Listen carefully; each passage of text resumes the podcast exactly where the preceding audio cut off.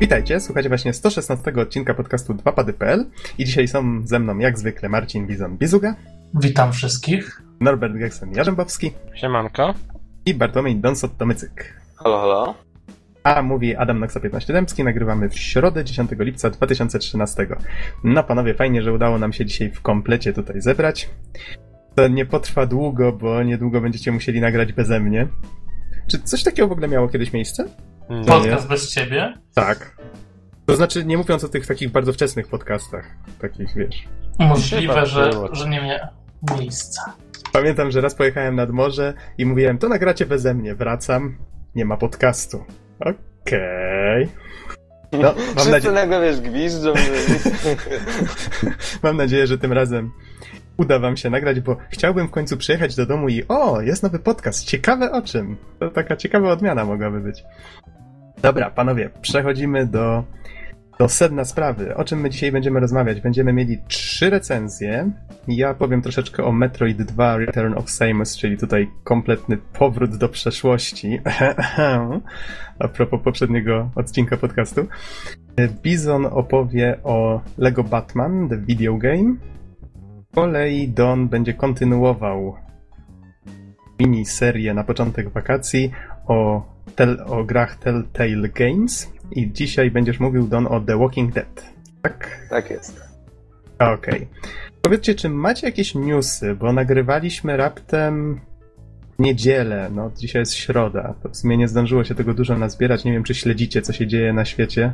Coś się działo ciekawego? PlayStation 4 wyprzedało się w GameStopie, to Poza tym, no nie wiem, to taki trochę smutny Nintendo News, że na przykład nie będzie kontynuacji Zombiu. E, mianowicie gra nie sprzedała się wystarczająco dużej ilości, no i niestety mm, Ubisoft zdecydował, że na razie nic z tego nie będzie. No więc pewnie się nie doczekamy. A szkoda, bo gierka mi się bardzo podobała, tak? Była taka klimatyczna i jeżeli człowiek się wczuł, starał się nie zginąć, żeby nie stracić tego całego sprzętu, to była naprawdę świetna. no niestety gry muszą jeszcze na siebie troszkę zarabiać. No, z tak, no. Z tego co mówią również w tym tygodniu, to jest dość, dość cienko ostatnio. A możesz to pod jakimiś danymi podeprzeć, czy to tak? Wiesz co, nie żadnych danych, po prostu czytałem jakieś tam Znaczy- fajniejsze artykuły i analitycy generalnie nie, nie wypowiadają się przychylnie o przyszłości tej konsoli, tak? I generalnie Nintendo podobno ma mieć problemy troszkę. No i nie dziwię się, no faktycznie nie, nie ma gier, tak? Na, na to Wii U. Yy, Znaczy, gry są, o ile się lubi gry Nintendo. Znaczy, wiesz co, te gry Nintendo tak naprawdę dopiero wyjdą, tak? Te takie, na które czekamy. Moim zdaniem, tak? No, Norbert jest tutaj najbardziej na bieżąco i wie, że dopiero e, te marki takie główne, e, nowe Mario czy tam Donkey Kongi, to dopiero powstają, tak? Jeszcze, jeszcze, troszkę, jeszcze troszkę, zanim faktycznie będą te gry Nintendo, dla których warto by było kupić tam konsolę. Znaczy, Natomiast hardkorowcy zlewają trochę ten sprzęt, tak, bo czekają na PlayStation 4 bądź Xboxa. Natomiast zachęcić casuali, którzy już mają Wii, że kupić Wii U, dość trudno.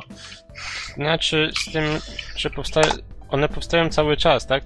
I się pokazują, tylko no wiadomo, że to nie ma takich potężnych kampanii reklamowych. Teraz wyszło Game Wario na ten, na właśnie Wii U.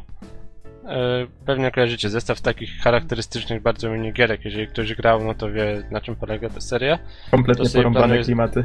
Tak, to sobie planuję zakupić, bo to jest też świetne na imprezy. Tylko wiesz, no to, to trudno z drugiej strony mówić akurat w wypadku tego tytułu, o którym wspominasz, o takiej pełnoprawnej grze, tak? Bayonetta 2. Która by mogła mnie zachęcić do zakupu konsoli. Tak, Bayonetta tak, i- 2. ale, ale chodzi mi o to, że te tytuły się pokazują teraz Pikmin, tylko zgadzam się, że jeżeli ma być to jako główna konsola, to jest tego za mało.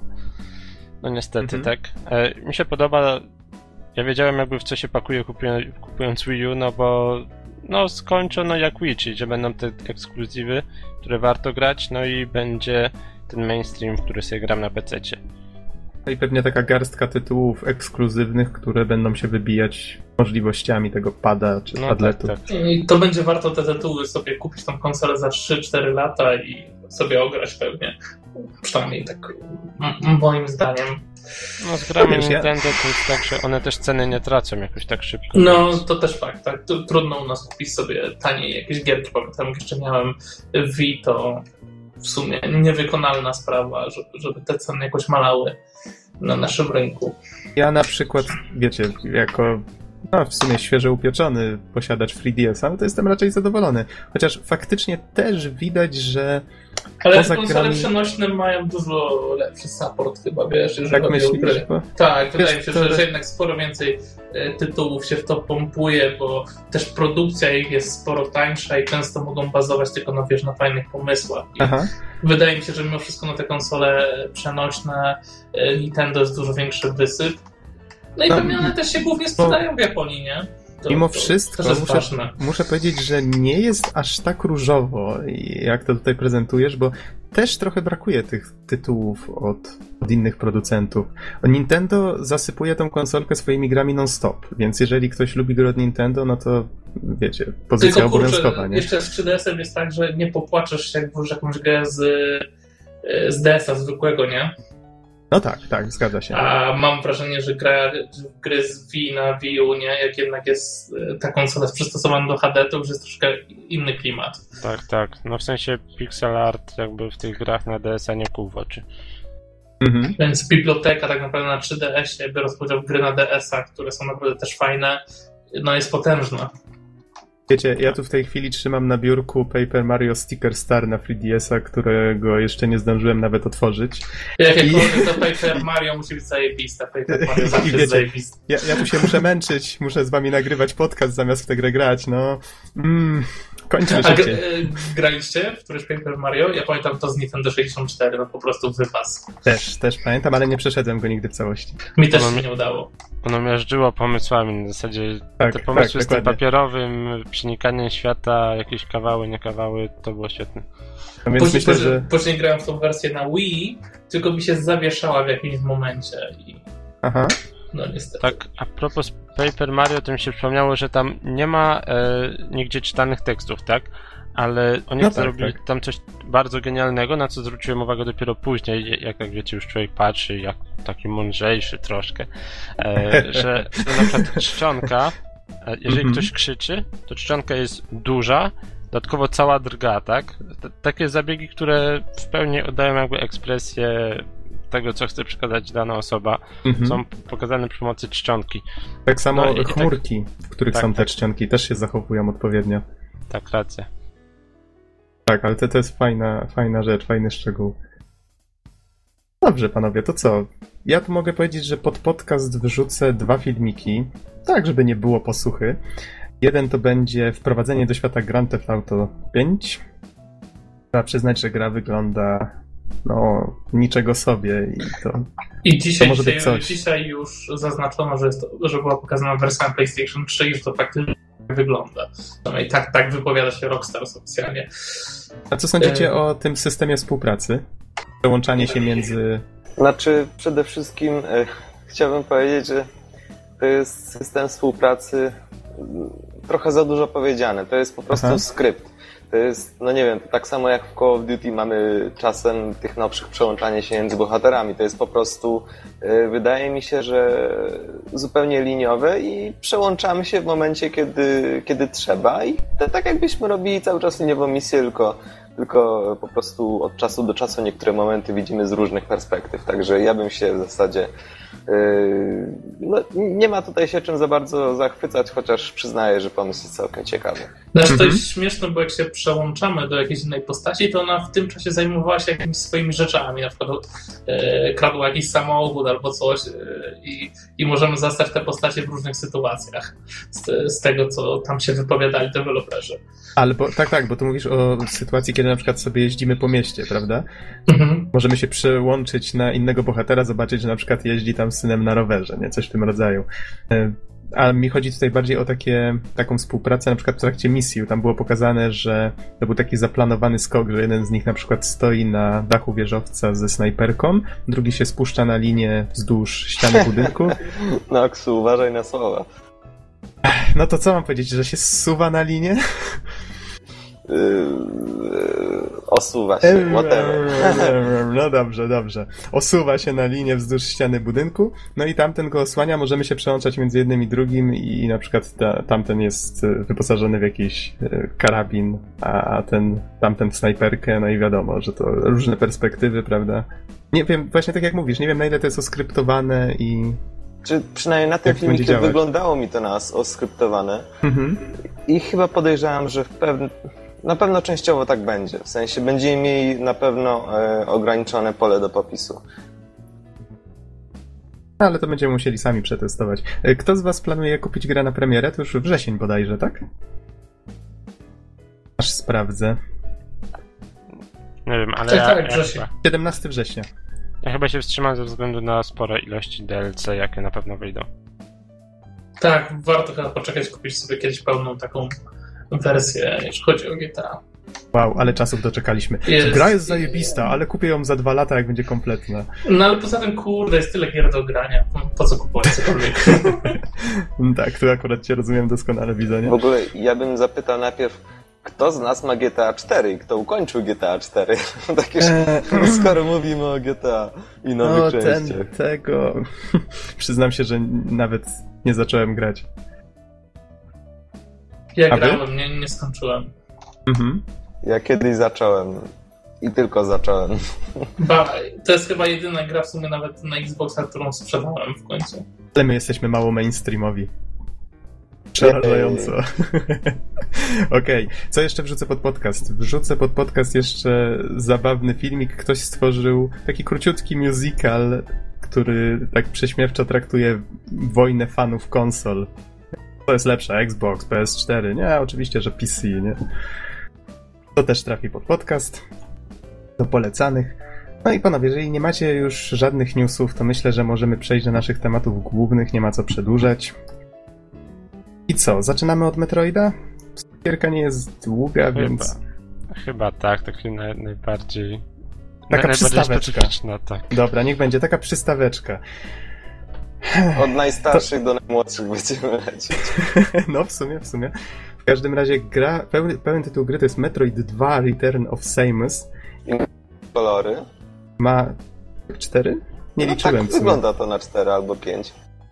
No to zależy, bo wyszła na pierwszego tego oryginalnego Game Boya. Nie kojarzę ile on miał kolorów, ale faktycznie bardzo, bardzo mało. Praktycznie są to odcienie po prostu czerni, bieli, no nie przejścia. Więc tak, tak, ogólnie rzecz biorąc oprawa jest bardzo, bardzo uboga. Gra wyszła w 91 w, pod koniec 91 w Stanach, no więc to już jest szmat czasu. Ja ją kupiłem w e-shopie, właśnie na 3DS-ie na wirtualną konsolę. Ona się ukazała w 2011 właśnie. I no właśnie, co mnie przyciągnęło do tej gierki? Bo ja pamiętam, że kiedyś miałem z nią styczność i jak zobaczyłem y, po tych, wiecie, wszystkich Game Boy Advance, no, po tych grafikach w Metroid Fusion czy Metroid Zero Mission, jak zobaczyłem tą grafikę właśnie z Metroid 2, to aż się skrzywiłem. Pewnie tak jak się krzywi większość osób, które dzisiaj widzi tę tą grafikę, nie? Więc ja wiedziałem, do czego wracam. Problem był taki, że to był już jedyny Metroid, jakiego nie przeszedłem. Już pamiętacie, jak tam w któreś wakacje recenzowałem te wszystkie Metroid Prime, Metroid Zero Mission i już mówiłem, że to już właściwie są ostatnie Metroidy, jakie przeszedłem. I tego właściwie jakoś tak nie planowałem ruszać. Ale że Nintendo nie zapowiada żadnego Metroida już od 2000 którego? 10? No kiedy ten Metroid? y, Od Other M. Other M, tak. 2010 bodajże. No już szmat czasu, mam nadzieję, że niedługo to nadrobią. No to się trochę stęskniłem. Y, Don, Don możesz powtórzyć, bo chyba przerwało cię na moment. rok Mm, Don, niestety nie jestem w stanie cię zrozumieć, tak cię przerywa teraz. E, No to mówię jeszcze raz. O, Mam nadzieję, że mnie wyłapiecie, czyli tak jak mówisz, Nox, y, rok bez Metroida to rok stracony. Tak, coś w tym stylu, prawie jak z Castlevanią, no. Znaczy akurat Metroid dużo rzadziej wychodził. Ale wracając do Metroida dwójki. Gra, tak jak wspomniałem, no, ma strasznie oldschoolową grafikę, więc na pewno wiele osób już tu na wstępie się odbije.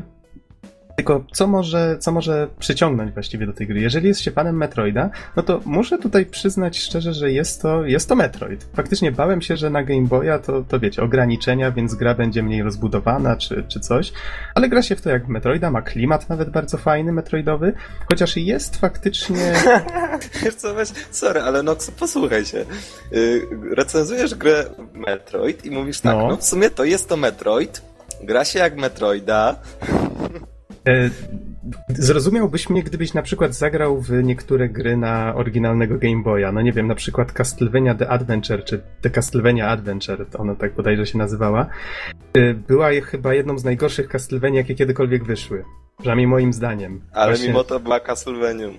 Oj, pięć etapów, do tego gra działała Chyba tylko z tytułu, co? Strasznie powolnie. Strasznie się w to grało. Mnie, to, mnie ta gra Nie, ale, ale rozumiem o co ci chodzi, to, że to po prostu trochę komicznie, komicznie no, brzmi. Do, do, domyślam się. Ale jeżeli w każdym razie ktoś po samej oprawie tę grę ocenia, że ona może być słaba, no to myślę, że warto dać jej szansę, jeżeli już naprawdę czujecie głód metroidowy, nie macie, wiecie, żadnego innego metroida do ukończenia, bo gierka jest fajna. Ciekawe, ile osób na świecie czuje właśnie głód metroidowy. metroidowy. Ho, ho, ho, ho, ho. Myślę, że ktoś się na pewno znajdzie. Fabuła w każdym razie mm, ma miejsce po oryginalnym Metroidzie, który wyszedł na Pegasusa czy na NESa. I Samus Aran, nasz ulubiony łowca nagród, czy właściwie łowczyni nagród, dostaje zadanie wykończenia ostatnich żyjących Metroidów, czyli tych takich zielonkawych, galaretkowatych stworów, mm, które żyją sobie na planecie SR-388. Ona się tam przez serię przewija jeszcze innych, przy innych okazjach. I właściwie to jest cel gry. Mamy licznik metroidów, które znajdują się na planecie, zaczynamy przy naszym statku i wiemy, że musimy się zapuścić w podziemia właśnie SR-388 i ubić tam bodajże było 40 czy 40 parę tych stworzeń. Działa to mniej więcej na tej zasadzie, że tak jak to w takim klasycznym Metroidzie eksplorujemy właśnie te podziemia, one ze względu na ograniczenia graficzne są bardzo do siebie podobne. Gra nie ma mapy, to jest coś, co ja akurat osobiście lubię, taką eksplorację, gdzie trzeba troszeczkę, wiecie, mm, próbować zapamiętać drogę, tego typu rzeczy. No to też nie każdy to lubi, ale jeżeli komuś się to podoba, no to tutaj zdecydowanie będzie się czuł jak w domu. I odblokowujemy różne umiejętności, które pozwalają Sejmus dotrzeć potem w różne nowe miejsca. Chociaż tutaj rozwiązano to troszeczkę inaczej. Bo gra ma bardziej liniową strukturę niż na przykład ten pierwszy Metroid. Działa to mniej więcej na tej zasadzie, że zapuszczamy się w, troszeczkę w te podziemia i no, jesteśmy w takiej lokacji, gdzie gra sobie wesoła muzyczka, taka skoczna, ok, wchodzimy w, jakieś, w jakąś inną część tych podziemi, nagle muzyka przestaje grać i tam musimy upić konkretną ilość metroidów. Jeżeli to zrobimy, wtedy ziemia zacznie się trzymać. Jest sygnał, że w tej głównej lokacji, tej z muzyką, ym, lawa gdzieś się, gdzieś poziom lawy się zmniejszył i możemy dostać się do miejsc, w których wcześniej, do których wcześniej nie mogliśmy i tam znajdujemy kolejną lokację, w której musimy pozbyć się metroidów. Tak naprawdę ta eksploracja metroidowa, ona ma, mm, właśnie najwięcej jest jej w tych takich mini lokacjach. Tylko, że pomimo braku mapy w grze, to i tak jakoś tak nie sprawia wrażenia jakiegoś podziału na etapy czy czegoś takiego. Nadal ma się wrażenie, że to jest taki duży, otwarty świat, no bo w sumie pod koniec gry i tak możemy się wrócić na początek i tak dalej, więc jest to takie mocno metroidowe nadal. Czyli, czyli możesz wrócić do statku. Tak, tak, zgadza się. I odlecieć. Mhm. E, co do umiejętności, o których wspomniałem, bardzo mi się spodobało to, że ta gra jest takim pomostem między tym pierwszym Metroidem, no, w którym mogliśmy zdobywać na przykład jakieś tam lepsze rodzaje broni, blastery, plazmy, inne tego typu rzeczy, czy tam promień zamrażający, który, no jak fani wiedzą, to jest jedyna skuteczna broń na Metroidy. Przynajmniej to, podstaw to podstawowe stadium Metroidów, o czym zaraz, do czego zaraz przejdę. E, z kolei tutaj jeszcze właśnie podoba mi się to, że tu się pojawiły po raz pierwszy takie umiejętności, które potem na przykład w niektórych grach kolejnych były wykorzystywane, na przykład w Prime'ach. E, tutaj się pojawił Spider Ball, czyli tak jak Sejmes zazwyczaj potrafi się zamieniać w kulkę, żeby się powiedzmy gdzieś tam przetoczyć do jakiegoś nowego miejsca, tak tutaj możemy później tą kulką na przykład skakać, czepiać się do sufitów, na przykład po tych sufitach sobie wędrować. Taka fajna umiejętność, w sumie zaskoczyło mnie to trochę, że tutaj się po raz pierwszy pojawiła. E, I tutaj się też pojawił na przykład e, Screw Attack. Nazwa, którą pewnie niektórzy kojarzą z show na GameTrailers.com. AVGN między innymi się stamtąd wywodzi, jeżeli dobrze pamiętam. Więc tutaj też się pojawił. Chyba nie było go wcześniej w jedynce. No więc jeżeli chodzi o umiejętności, też się tutaj mile zaskoczyłem. Myślę, że taka ostatnia, najważniejsza rzecz, o której powinienem wspomnieć, to to, w jaki sposób tutaj potraktowano właśnie temat Metroidów. No, tak jak wspomniałem, to były takie, wiecie, zielonkawe galaretki, coś takiego, które o, po prostu wysysały energię życiową z istot. No, tak tam słodziuszne, nie? Tutaj nie to tu wszystkie Metroidy praktycznie, które spotykamy, okazuje się, że ewoluowały w jakiś sposób w jakieś takie krwiożercze bestie czy coś. Im niżej schodzimy w tych podziemiach i tym mniej tych Metroidów zostało, tym większe i bardziej jakieś takie, wiecie, no bezlitosne te stworzenia się wydają i, i, i to jest fajne, takie powolne budowanie napięcia. Co się na samym końcu znajduje, tego nie powiem, ale myślę, o, że... Dlaczego? Wiele, myślę, że wiele osób już wie, bo Właściwie gdziekolwiek byście nie natrafili na jakieś e, takie, nie wiem, wspominki na temat Metroida, jakieś retrospekcje e, w kolejnych częściach, zwłaszcza w Super Metroid, e, Super Metroid, no, chyba nie miał czwórki w nazwie, a tak, z Castlevania by mi się pomyliło. Super Metroid na SNESa i Other M. Dużo, dużo, bo jakby te trzy gry tak się układają w taką trylogię, czyli właśnie Metroid 2, Super Metroid i The Other M tworzą w pewnym sensie taką jedną historię. Mhm. Że, że wiele osób zna, nawet o tym nie wiedząc, zakończenie tej Metroid dwójki, ale to, to jakoś mi nie przeszkodziło szczególnie. Bardzo fajnie jest budowane ale ty napięcie. Się spodziewałeś tego konkretnego zakończenia? Ja je y widziałem. Bo to jest tak, że w wielu retrospekcjach pokazują to zakończenie. Ono jest w pewnym sensie takie, wiesz, kanoniczne w cudzysłowie, nie? No ale to nie, nie chcę tutaj zagłębiać się w to, bo może się zdarzyć, że ktoś jeszcze nie wie, jak ta gra się kończy, więc, więc może będzie miał niespodziankę. Ale to, to jest dość znane zakończenie i bardzo fajnie budowane jest napięcie pod koniec. Muszę przyznać, że jak na taką starą gierkę, to nie ma w niej dużo muzyki, ale na przykład pod koniec się pojawia jej więcej, specjalnie po to, żeby budować klimat, więc widać, że twórcy fajnie podeszli do tematu. Przyjemnie mi się grało, gra zajęła mi jakieś 5 godzin bodajże. Po napisach końcowych pojawia się licznik, no bo jak wiadomo, Metroidy są też nastawione trochę na speedruny i tutaj w tym przypadku twórcy to ułatwili. Nie jestem pewien, czy coś można odblokować przechodząc grę poniżej jakiegoś czasu, ale jestem prawie pewien, że tak, bo to też w Metroidach jest raczej standard pierwszej części. Powiedzcie, czy o czymś nie wspomniałem? Znaczy, ja się zastanawiam, jakie jest tempo gry, mianowicie Metroid zazwyczaj był taki dość szybki, zręcznościowy, a Aha. jednak Game Boy, no i ten ekranik, który tam kiedyś był, on się nie nadawał do zbyt dynamicznej rozgrywki chyba. Jak sobie z tym gra radzić? Czy ona jest taka w miarę szybka, czy jednak taka raczej dość hmm? powolna? To jest ciekawe pytanie. Akurat powiem ci, że tempo jest dość fajne, dość szybkie. To, co początkowo mnie troszeczkę zniechęcało, to to, że postać na ekranie jest bardzo duża. Z jednej strony wydawało mi się to strasznie nieporęczne, no bo nie widać zbytnio na boki, czy tam do dołu i Myślałem, że to będzie utrudniało poruszanie się w otoczeniu, ale nie jest aż tak źle. Z kolei to jest o tyle fajne, że udało się odwzorować całkiem sporo szczegółów na tej postaci, więc nawet pomimo tej prostej grafiki, całkiem fajnie to wygląda. Dynamika, dynamika jest całkiem fajna, postać porusza się sprawnie, w miarę szybko. Y, są oczywiście jakieś tam, wiecie, drobne przecinki czy inne tego typu rzeczy. Znaczy takie, może nie przecinki to złe słowo, ale takie drobne spowolnienia. Myślę, że spowodowane właśnie tymi ograniczeniami, ale gra się raczej przyjemnie. Mamy tutaj takie fajne pomysły, na przykład jak e, czasami zdarzają się pola piasku, które możemy niszczyć i na przykład niektóre metroidy spotykamy właśnie w takich niszczymy piasek, niszczymy piasek i o Jezu, tutaj się jakiś metroid chował, nie? No i tutaj muzyka nas atakuje i zaczyna być groźnie i musimy go wykończyć.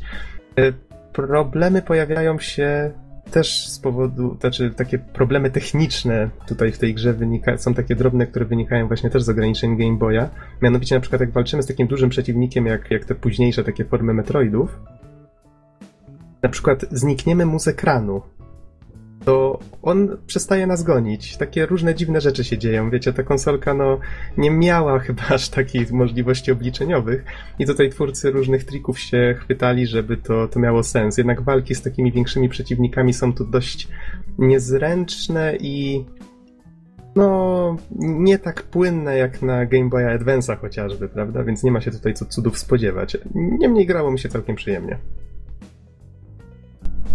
To powiedzcie, jeszcze jakieś pytania macie? Bo tutaj w sumie wiele rzeczy to jest podobnych do innych Metroidów. No, zdobywamy energy tanki, rozwijając właśnie swoją wytrzymałość, zdobywamy tutaj sloty na rakiety, dzięki czemu możemy mieć ich więcej. Jest standardowe. Tak w zasadzie mnie tylko zastanawia, czy, y, czy to byłaby gra odpowiednia dla kogoś, kto na przykład y, nie jest y, zaznajomiony z serią. Czy to byłoby coś, co byłoby po prostu do przełknięcia? Bardzo trudno mi odpowiedzieć na to pytanie, bo mam do czynienia z serią już od ponad. Tak, coś koło tego, więc no, no po prostu dla mnie to jest coś, wiesz, naturalnego. Siadam, okej, okay, to Metroid. Jeżeli ktoś nigdy nie grał w Metroida, to polecałbym zacząć bardziej od. No myślę, że te części na GBA były całkiem, całkiem solidne. Zwłaszcza Metroid Fusion myślę, że jest bardzo user-friendly, a przy okazji ma bardzo fajny klimat jeżeli ktoś woli zaczynać dopiero z serią, to, to jednak tam. Lubimy mhm. to tak, ja lubię Metroidy, jestem takim w miarę fanem retro, ale tego bym nie przełknął. Zbyt hardkorowy jak dla mnie, więc Mówisz o, Metroida, bardzo... mówisz o, tej... o Metroidzie 2, tak? Tak, tak, o tym co, co ten, trochę obejrzałem i no na dzisiaj to bardzo, bardzo jest trudne do strawienia, więc... Mhm. No tak jak mówię, głód metroidowy zadziałał, grało mi się bardzo przyjemnie. Mnie się gra podobała. Już nie pamiętam co prawda jakie trudności miałem przechodząc tą wersję na Pegasusa, chociaż przechodziłem ją e, w wersji na GBA. Była dodana na tym samym cartridge razem z Zero Mission. Grałem właśnie w tamtą wersję zapamiętywała passwordy za nas. Z kolei tutaj mamy save'a. Stajemy na takich specjalnych platformach, naciskamy start, pach, już gra pamięta, że tutaj żeśmy skończyli. Też myślę, że Dobra, po, podziwiam cię, Podziwiam. Oj, Bizonie. Come on. To, ja myślę, że słowa żeby, Bizona są bardzo żeby uzasadnione. zebrać się teraz do takiej gry totalnie klasycznej, to, to jest hardcore, naprawdę. To, bez przesady. Właśnie, to, to, to nie ja są gry dla powiedzieć, myślę, że słowa Bizona są całkiem uzasadnione, dlatego że no, pierwszy lepszy filmik z recenzją i gameplayem, jaki uruchomiłem i wyniki są takie. Y, addictiveness 1 na 10, gameplay 2 na 10, grafika 1 na 10. No dobrze, w każdym razie dla fanów Metroida polecam, panowie. Ale powiedz, to, to nie jest gra dla takich dzisiejszych graczy. Jakbyś jakiegoś takiego nowego Miło... gracza, że tak powiem, posadził, to, to by było ciężko, nie? Wiesz, ja nawet bym nie polecał tej gry osobom, które szukają jakiejś takiej, wiesz, gry po prostu, żeby się rozerwać i, i nie są zaznajomione z takimi retrogrami. Po prostu. Za duży szok czasowy. Dobrze, panowie, czy macie jeszcze jakieś pytania? Gębą. Słucham? Mówię, że hardcore pełną gębą, naprawdę. Ale do, dobrze zaliczyłeś tam ostatnią pozycję. No teraz, teraz, teraz dopiero mogę płakać, że zaliczyłem już wszystkie gry. Metroidy. Nox, teraz ukończyłeś wszystkie Metroidy. Tak. Już wow. wykończyłem wszystkie Metroidy. Teraz mogę czekać, aż Nintendo zareaguje i stworzy kolejnego. Powinieneś od Nintendo za, za, ten wyczyn dostać następną część za friko razem z konsolą. Naprawdę. Come on, Metroidów nie było znowu tak dużo, przecież ja wszystkie Castlevania pokończyłem. To jest wyczyn. Dobrze, panowie. czy macie pytania, czy przechodzimy do następnej recki? Następna. Następna recka. W takim razie lecimy Bizonie, Lego Batman The Video Game. I to też już jest retro. w pewnym sensie nie Ej, come on. Żartuję, żartuję, Ja tu patrzę, żartuję. ta gra wyszła w 2008 roku, to nie jest 2008 tak rok, ale to, to, to znaczy, że ta gra tyle też czasu właściwie należała się na mojej półce. E? Bo, bo ja tą grę otrzymałem razem z Xboxem, kupowałem drugą sztukę Xboxa, jak mi się pierwszy zepsuł. To właśnie razem z piórem e, był Batman e, w jednym pudełku razem z konsolą. Mhm. Więc ona sobie troszkę bardzo poleżała u mnie na półce. Ale jakoś tak e, wróciłem z urlopu i miałem się zabrać za Darksidersów dwójkę, żeby ich skończyć, ale coś mi się nie chciało. Stwierdziłem, że potrzebuję jakiejś lekkiej gry na takie przyjemne zakończenie moich wolnych dni od pracy. No i coś mnie skłoniło, pamiętając o tym, że bardzo dobrze bawiłem się grając w Lego Indiana Jones pierwszy, że, że wyciągnąłem z pudełka właśnie to Lego Batman. Na początek kilka rzeczy e, technicznych, jeżeli chodzi o platformę, na jakiej się ukazała ta gra, to jest tego od e, zarąbania, począwszy od OnLive'a, czyli w chmurze, później MacOS, Windows, jakaś tam wersja nawet na telefony, Nintendo DS, PlayStation 2, PlayStation 3, PlayStation Portable, Wii i Xbox 360 na końcu. Oczywiście gram na Xboxie. Pewnie wszyscy się mogą domyśleć w moim wypadku. Niech zgadnę, były achievementy. Są achievementy oczywiście. No i poza tym miałem tak tą grę, jakby nie patrzeć, bo pewnie, pewnie do sklepu bym nie poszedł jej specjalnie nie kupił. No, no tak, jakoś, tak jakoś trochę dziwnie iść i kupić sobie grę Lego, nie? nie no i czemu? Nie wiem czemu. Come on. Może. Mówisz, że, mówisz, że czujesz się jeszcze dzieckiem, chcesz grę z Lego. On mówi, proszę, Batman the Video Game, pach. Pach.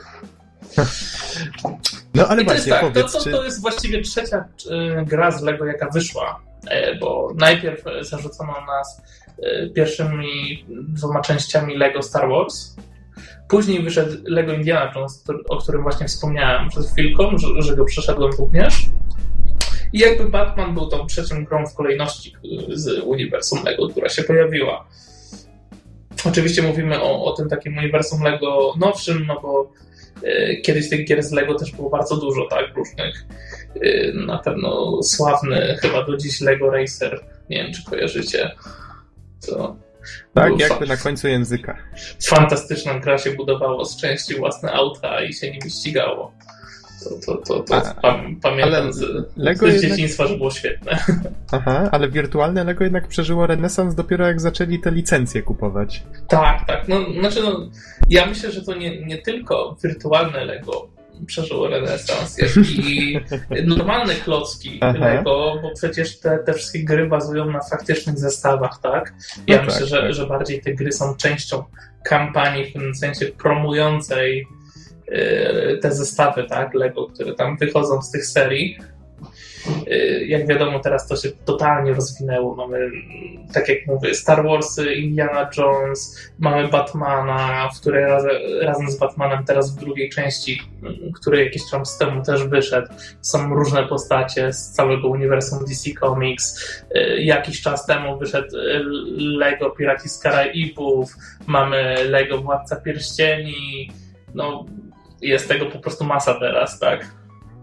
I w pewnym momencie te klocuszki nawet zaczęły mówić ludzkim głosem, z tego co pamiętam. Tak, w tych, w tych nowszych, nowszych częściach, z tego co wiem, mówią ludzkim głosem, ale że tak powiem, ten Lego Batman, o którym ja mówię, to jest jeszcze zbudowany na tym klasycznym systemie bez głosów, na dokładnie tak jak pierwszy i drugi Star Wars i Indiana Jones. Mhm. To może powiedz, jeżeli ktoś nie grał właśnie w te pierwsze gry, z czym to się je? O co w tym chodzi? To jest y, generalnie fajna sprawa. Mamy, mamy z plansze, które przechodzimy po kolei. One składają się w odpowiednie historie. Tutaj niestety, nad czym chyba najbardziej ubolewam, to to, że te historie, one nie bazują na autentycznych filmach. One są jakoś tak stworzone troszkę yy, specjalnie na potrzeby gry, co prawda wykorzystują różne motywy z, mm, z filmów, czy tam może bardziej powinienem mówić o komiksach, tak, bo ten Batman jest bardziej komiksowy niż filmowy. I one jakoś tak to mieszają, tworząc e, dodatkowe jakby historyjki na potrzebie tej gry.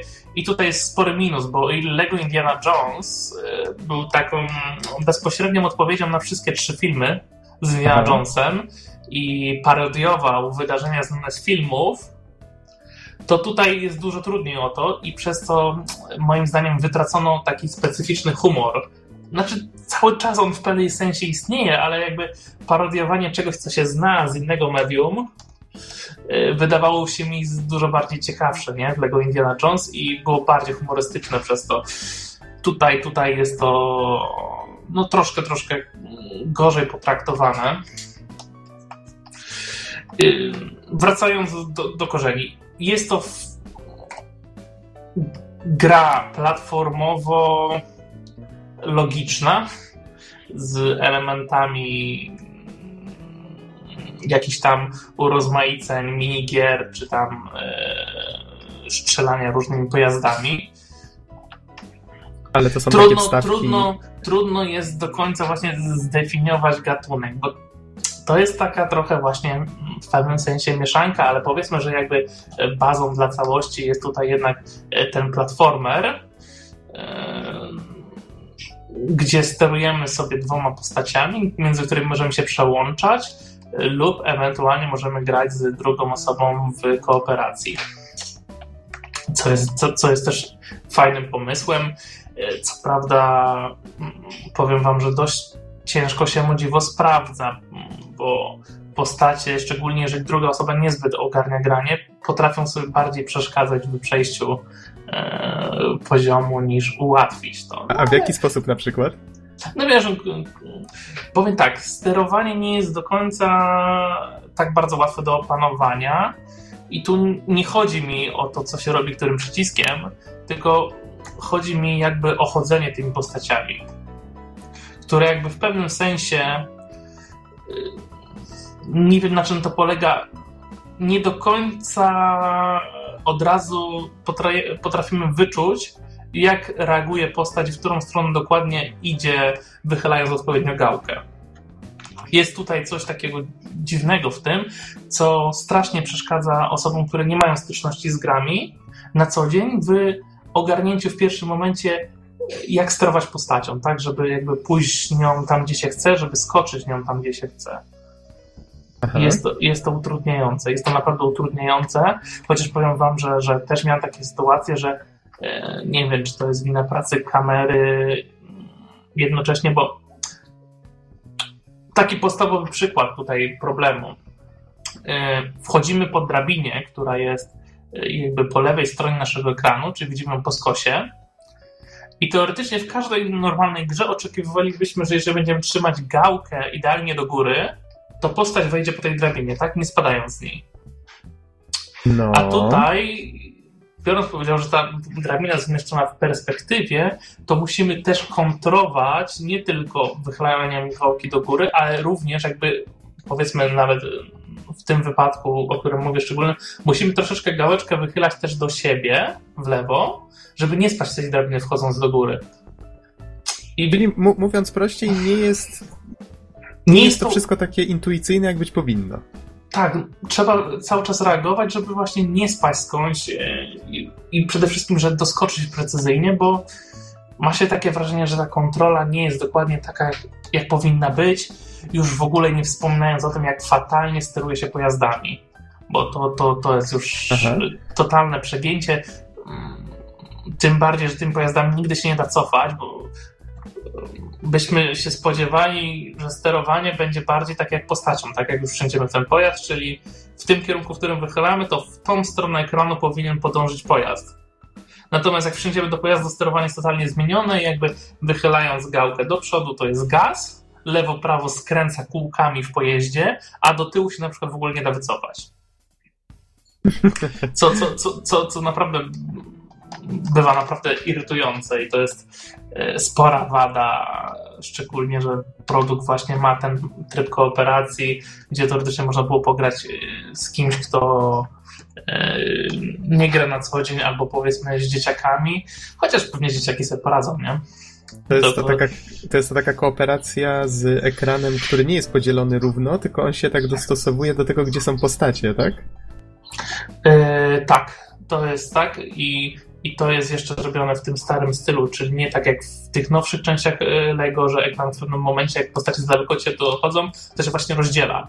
Jest coś takiego w tych nowszych produkcjach, bo grałem w kilka dem. E, natomiast tutaj po prostu jest limit, że ten ekran się już bardziej nam nie rozszerzy i no, może być takie coś, że ta postać jedna się zablokuje, więc druga nie może iść do przodu, tak. Mhm. No dobrze, a Bizonie powiedz mi, czy jest dużo takich urozmaiceń, jak właśnie te wstawki, jak powiedziałeś, e, łamigłówkowe czy samochodowe? Znaczy, to jest tak. Grę należy mm, podzielić na, na dwa przejścia. Aha. Pierwszy raz grę przechodzimy w ten sposób, że po prostu przelatujemy sobie przez kampanię yy, i tutaj to jest tak zrobione, że są trzy kampanie jakby dla superbohaterów. W każdej z tych kampanii jest pięć plansz. One się odblokowują kolejną podczas przechodzenia oraz są trzy kampanie dla tych złoczyńców. Czyli wtedy gramy na przykład yy, Jokerem, tak? Sobie kampanię i tam również są trzy kampanie po, po pięć plansz z tym, że tutaj trzeba zaznaczyć, że te kampanie się przeplatają w ten sposób, że wydarzenia w kampanii dla złoczyńców to są te same wydarzenia, które występują w kampanii dla Batmana, tylko jakby od drugiej strony, tak? Co e, na szczęście nie oznacza, że zwiedzamy stuprocentowo te same lokacje. O, to, to dobrze. Po prostu chodzi o to, że wydarzenia, y, które wykonuje się złoczyńcami, dążą do wydarzeń, które, y, które później pokonujemy jako Batman. Czyli, czyli jakby poprzedzają zawsze o, o powiedzmy o kilka tam minut to, co się potem, a właściwie najpierw widzimy w kampanii dla, dla Batmana. A powiedz mi, czy to się wszystko układa w jakąś taką spójną historyjkę, którą warto poznać, czy niekoniecznie? Y, tak jak mówię, nie ma tej nawiązania de facto do, do takiej jakby kolekcji filmów jak Indiana Jones. Są to trzy osobne historyjki. W, w każdej z historii występują inni złoczyńcy znani z uniwersum Batmana. No i każda ta historyjka, czyli każde te pięć plansz, no dąży do jakiegoś tam celu, tak? A, no tak, ale czy warto faktycznie tą fabułę poznać, czy nie szczególnie? Y, szczerze, nie. Fabuła jest raczej nazwijmy to po imieniu pierdłowata, tak? Czyli dodatkiem jest, jest tylko. Jest, jest, jest tak naprawdę mało istotna w tym Batmanie, ta fabuła. Okej. Okay. Ona, ona jest tylko po to właściwie głównie yy, w kampanii dla, dla złoczyńców, żeby yy, zabrakło mi teraz słowa, yy, uzasadnić, że w każdej jakby planszy gramy innymi złoczyńcami, tak? Aha, okay. żeby, żeby wprowadzić jak najwięcej postaci. Mhm. Ale tak, tak jak powiedziałem, grę dzielimy jakby na te dwa przejścia. Pierwsze przejście to jest takie przejście fabularne. W momencie, kiedy przejdziemy grę fabularnie, właściwie każdy poziom z osobna, odblokuje się coś takiego jak free play. I tutaj zabawa troszkę zmienia e, zasady, ponieważ przechodząc jeszcze raz te same poziomy, możemy przełączać się między sporą kolekcją postaci, które akurat wybraliśmy sobie do tego przejścia. Dzięki temu mamy postacie ze wszystkimi możliwościami, tak? Bo każda jakaś tam postać y, cechuje się swoim jakimś specyficznym skillem, dzięki czemu może coś tam robić. Na przykład sam Batman czy, czy Robin mają kilkanaście strojów, z różnymi umiejętnościami. Na przykład dla Batmana będzie to strój zwykły, później strój yy, yy, taki termiczny, dzięki czemu Batman się nie poparzy, strój do podkładania bomb, strój do szybowania i strój taki soniczny, który rozbija szkło. Robin też tam ma kilka swoich strojów i do tego dochodzą właśnie ci wszyscy przestępcy, gdzie na przykład Joker tam może razić prądem, co pozwala uruchamiać jakieś maszyny. Są postacie, które potrafią zamrażać e, jakieś tam rzeczy albo posiadają super siłę, więc potrafią przenosić bardzo ciężkie przedmioty. I to są wszystkie te rzeczy, które są potrzebne do właśnie do rozwiązania tych takich mikrozagadek albo po prostu dostania się w różne miejsca, gdzie nie jesteśmy w stanie się dostać jakby bez, bez wykorzystania tych wszystkich postaci. I wtedy właśnie przechodzimy jeszcze raz wszystkie plansze, zbierając 10 mini-kitów, to tak się nazywa. Jak zbierzemy wszystkie mini-kity, to buduje nam się jakby taki mały wirtualny zestaw Lego z tych mini-kitów dla każdej planszy. I to, I to masakrycznie wydłuża rozgrywkę w tej grze, właśnie, żeby zebrać te wszystkie zestawy. Warto to robić? Znaczy, no, czy warto to robić? No tutaj to już jest yy, natura achievementów, tak? Don prosi, Don prosi o konkrety. Y, poza tym, zbierając te różne rzeczy Aha. Y, oraz odnajdując jeszcze na każdej planszy jest taki ukryty czerwony klocek, który, które można znaleźć, odblokowuje się różne ekstrasy, czyli można sobie potem włączyć w menu ekstrasów y, na przykład y, dodatkowe mnożniki punktów, y, nawet nieśmiertelność. Co, co, co potem pomaga w uzyskaniu innych tam rzeczy w grze w łatwiejszy sposób. Okej, okay, to pisanie, czekaj. Wspomniałeś chyba o wszystkim. Chyba. No tak jak mówię, gra jest na, ukończenie... na, na, naszpikowana właśnie różnymi rzeczami do zebrania. Yy, natomiast na przykład jak zdobędziemy we wszystkich kampaniach tam max, yy, na, że tak powiem, napełnimy mnożnik punktów, pasek punktów, to, to buduje nam się taki super kit y, i tutaj to są dwa te super kity odpowiednio dla kampanii Batmana i kampanii złoczyńców i to są takie dodatkowe plansze. Jest to, jest to dom Batmana, a w wypadku y, złoczyńców jest to specjalna plansza Warkam. To są też takie dodatki. No mówię, tego jest bardzo sporo. To powiedz, ile łącznie zajęło ci ukończenie gry tej takiej podstawowej, w sensie przejście kampanii, a ile na przykład jeszcze później udało ci się z niej wycisnąć? Wiecie co, te plansze są w miarę podobne długościowo. Często jest tak, że musimy kombinować, żeby skończyć planszę. Yy, powiedzmy, że zajmuje to no, pierwsze przejście gry powinno zająć jakieś 8-9 godzin. To sporo. Bez, bez zbierania, że tak powiem, niczego. Aha. Myślę, że to jest bardzo sporo, i, a całość bym bardziej takie na wymaksowanie to liczył około 20 godzin. No to bardzo dużo, solidnie, solidnie. Czyli mówiąc krócej, jeżeli kupi się tę gierkę dzieciakom, to raczej można mieć spokój na dość długo. Nie wiem właśnie. Trudno jest mi ocenić możliwości dzieci pod względem tego, że, że ta gra naprawdę jest dość wymagająca pod względem tego, żeby wymyśleć czasem, co trzeba zrobić, żeby przejść dalej. Mhm. Na, naprawdę. Czasem są, są rzeczy, trzeba odpowiednie stroje w odpowiednich miejscach używać, yy, żeby móc yy, później się przedostać dalej. To naprawdę może nie być łatwe. No ja, ja, ja nieraz, nieraz zablokowałem się w jakiejś planszy i zastanawiałem się ładne kilka minut wchodząc w tom i z powrotem, o czym mogłem zapomnieć, tak? Więc, więc to, to potrafi być trudno. To w takim razie pisanie w ramach podsumowania wspomnij jeszcze trochę o grafice i muzyce, bo chyba nie wspominałeś o tym jeszcze. Mhm. Y, to jest to, czego nie lubię w tych grach. Y, Lego. To Lego, jest właśnie, tak? właśnie to jest grafika. I tu już nie chodzi o, o, to, o te klocki, bo klocki wyglądają fajnie. Y, olbrzymi wachlarz postaci charakteryzuje się tym, że każda z postaci ma swoje właściwie unikatowe animacje, które są idealnie jakby pokazują cechy każdej z, z postaci i jest to super zanimowane. Tak się jeszcze specjalnie właśnie przy, przyglądałem przed, przed recenzją, jak to jest porobione i tutaj każda postać ma swoje charakterystyczne animacje. Niby, niby proste modele, nie? Niby to są te postacie z klocuszków, a można upchnąć w nich tyle emocji yy, podczas animowania ich, że, że jestem pod wrażeniem tutaj tej, yy, tej pracy, na przykład jak nie wiem, postacią z kapeluszem, to ten kapelusz, wiecie, delikatnie podskakuje na głowie, no masa takich detali. Yy, postacie potrafią naprawdę zupełnie inaczej wykonywać kroki, w zależności jaka to jest postać. I, i to, tutaj bardzo jest to zadbane i przy takiej dużej ilości postaci, bo tam jest chyba spokojnie, mogę powiedzieć, że 40 postaci, chociaż ich nie liczyłem, mhm. którymi można grać, to, to, to, to, to, to naprawdę warto tutaj zaznaczyć, że, że robota jest wykonana perfekcyjnie, jeżeli chodzi o animację.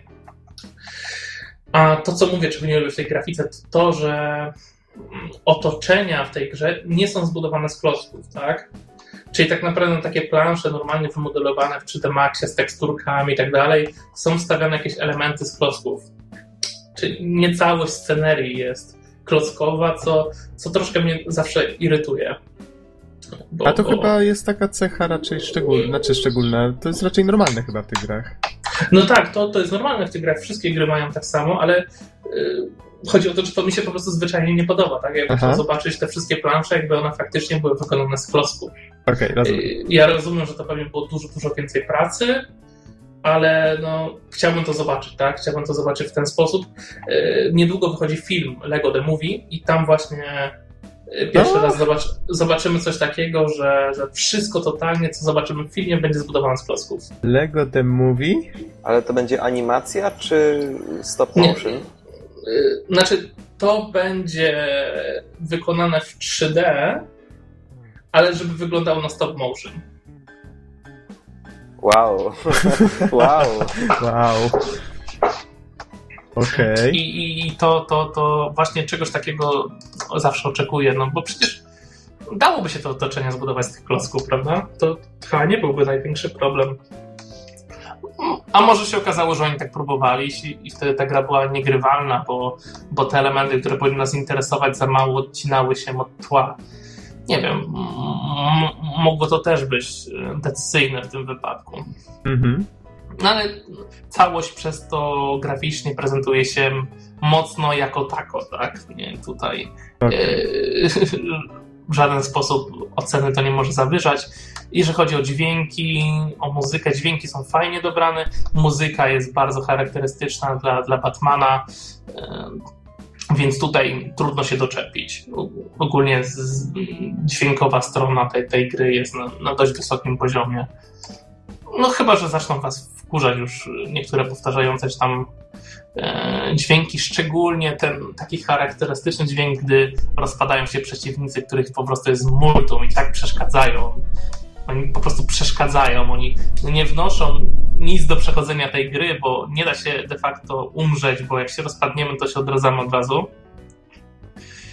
E, mm, tylko po prostu jest ich multum i tłuczemy ich i tłuczemy i tłuczemy i nam tylko przeszkadzają w przechodzeniu tych planż dalej.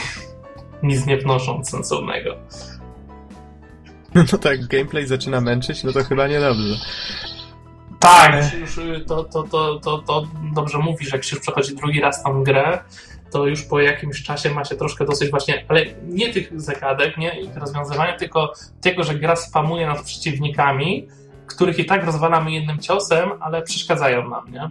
To, Mhm. to taki minus pewien jest w tym wszystkim. Tak czy siak myślę, że gra jest ciekawą propozycją, że zobaczyć y, w ogóle produkcję z takiego troszkę innego gatunku, bo tak jak mówię, nie da się y, tej gry zestawić tak de facto z jakimś innym gatunkiem gier, moim zdaniem. Gry Lego są po prostu na swój sposób charakterystyczne. Ale jeżeli nie graliście żadną część i chcielibyście sprawdzić, to dużo bardziej, mimo wszystko będę polecał to Lego Indiana Jones, które no było lepsze mm, głównie także pod względem tej opowiadanej historii, która dużo bardziej bawiła. Ze względu na to, że była niezłą parodią, tak? Tak, zgadza się. Okej.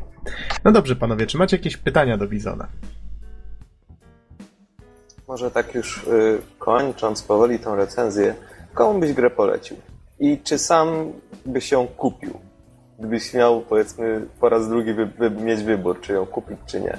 Trochę dziwne pytanie, to Gra, ostatnie, ale... gra by była, tak jak mówię, może być trochę przytrudna dla dzieci, natomiast e, powiem szczerze, że jeżeli osoba dorosła by się zdecydowała na granie z dzieckiem, to mogłoby naprawdę to fajnie wyjść.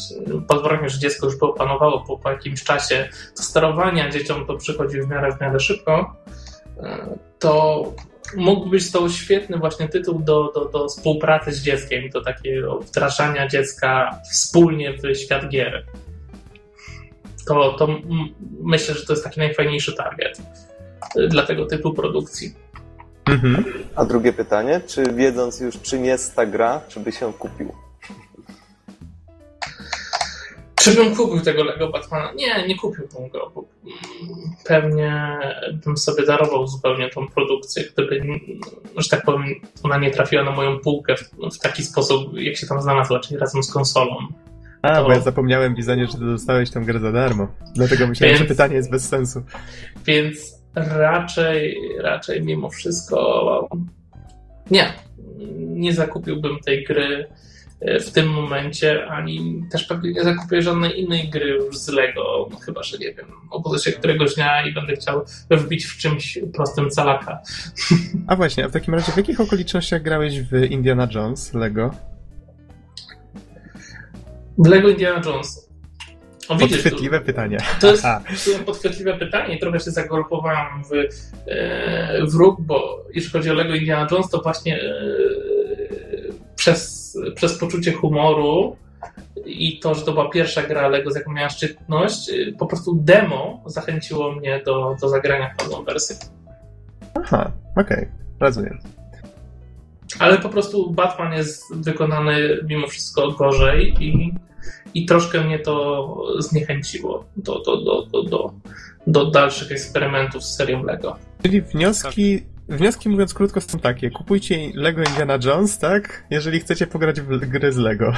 Ja tak pamiętam, że mnie na przykład Lego zraziło, nie pamiętam w jakąś taką późniejszą grę grałem wcześniej w Star Warsy, Aha. bardzo mi się podobały, jakieś te pierwsze odsłony, później w jakąś taką późniejszą i tam były właśnie te kostiumy o których wspominałeś i te kostiumy wprowadzały już tyle stopnia skomplikowania, że to, to nie była ani gra, która wymagała jakiegoś super wiecie, wkładu umysłowego, ale to też nie był taki przyjemny pykacz, w sensie te kostiumy były raczej irytujące dla mnie i sobie odpuściłem dość szybko granie. Więc Jeszcze... no tak z mojej perspektywy, tak? I, I z tego co mówisz, Batman też ma ten system kostiumów, więc i to, to komplikuje troszkę, komplikuje troszkę. Tak czy tak, rap powiada mi, że spędziłem z tą grą już 22 godziny, co... No dobrze. Panowie, nie, przepraszam, 28 łącznie godzin już to grałem, ale ob, obstawiam, że, że mogła dojść do sytuacji, kiedy po prostu miałem włączoną konsolę i na przykład wyszedłem z domu. Tak, bo, wow, wow. Bo, bo, czasem tak mam, więc... Tak, tak, widzenie, oczywiście. tak, tak sobie tłumacz. E, 20 godzin przegranych to jest na pewno. Panowie, czas nas goni, w związku z tym kończymy już z Lego Batmanem? Chyba Rozsypać tak. klocki, przechodzimy dalej. Klocki zostały rzucone, w takim razie teraz będziemy rzucać kośćmi. Don, czyli nasze wakacje z Telltale Games i po powrocie do przyszłości. mózgami, czym tam się znajdzie. E, tak, teraz The Walking Dead po powrocie do przyszłości. Powiedz Don, czym jest The Walking Dead i dlaczego warto w nie zagrać, dlaczego tyle nagród zgarnęło? No, zgarnęło tyle nagród, bo wygrało tyle razy. Myślę, że dlatego. Prosta odpowiedź, proszę bardzo. E, no właśnie, Telltale Games już tydzień temu się zapoznaliśmy z jedną marką, jaką wzięli na warsztat. Tym razem na warsztat wzięli kolejną markę zupełnie różną, e, czyli The Walking Dead. I zrobili z tego przygodówkę w pięciu odcinkach e, i jednym DLC, czyli 400 Days. E, natomiast o czym to w ogóle jest? E, generalnie rzecz biorąc, ta marka opowiada o apokalipsie zombie, no i tyle. No i, no i to jest właśnie to. E, w 2003 roku powstał komiks, który teraz liczy już ponad 100 zeszytów i strasznie nabrał popularności. Komiks, właściwie ca całe podejście marki do apokalipsy zombie, do tego tematu jest dosyć specyficzne, bo z jednej strony jest też dużo gore z zombiakami, jest też dużo akcji, w stylu, no nie wiem, nagłych ucieczek, e, zabijania przeciwników, zombie itd., tak itd., tak ale nawet więcej e, jest sprawa pokazana z zupełnie innej strony, to znaczy mają przede wszystkim poruszane moralne i psychologiczne dylematy. Bardzo duży nacisk jest położony na rozwój postaci, problemy, z którymi oni się stykają. To znaczy nie tak jak w Left Dead, e, ile zostało naboi do shotguna, czy znaczy do pistoletu, ale, ale co teraz zrobić? Skąd wziąć żywność, e, czy dany konflikt, który wyniknął w grupie, jakoś spróbować załagodzić, a może wręcz przeciwnie odłączyć się od grupy. Czyli jest to taka opowieść o ludziach, mówiąc krótko. Mhm. Tak, jest to opowieść o ludziach i o tym, o tym, jak oni żyją e, w całej tej E, w całym tym postapokaliptycznym świecie, jak oni sobie z tym radzą. E, no i oczywiście, jak to wpływa na ich psychikę. Dlaczego? Dlatego jest to dosyć specyficzne podejście. Myślę, że jedna z niewielu prób na, właściwie na odpowiedzenie na to pytanie, czy w ogóle postawienie tego problemu. E, tak samo istnieje serial The Walking Dead i miałem okazję obejrzeć jakieś półtora sezonu, no i w zasadzie całość bardzo przypomina samą grę The Walking Dead The Game. W zasadzie część, bywały odcinki, że po prostu cały odcinek był poświęcony postaciom, które po prostu rozmawiały ze sobą, przedstawiały jakieś tam swoje poglądy, próbowały rozwiązywać problemy, tego typu rzeczy. Początkowo byłem trochę sceptyczny wobec tego, ale, ale ostatecznie bardzo mnie, bardzo mnie przekonała ta wizja, gdyż, gdyż w zasadzie tak by to wyglądało. A właśnie, skoro już poruszyłeś ten temat, czy komiks, serial i gra, na ile one są zbliżone do siebie? Czy to jest tak, że jak ktoś poznaje jedno, to właściwie poznaje już drugie, czy niekoniecznie?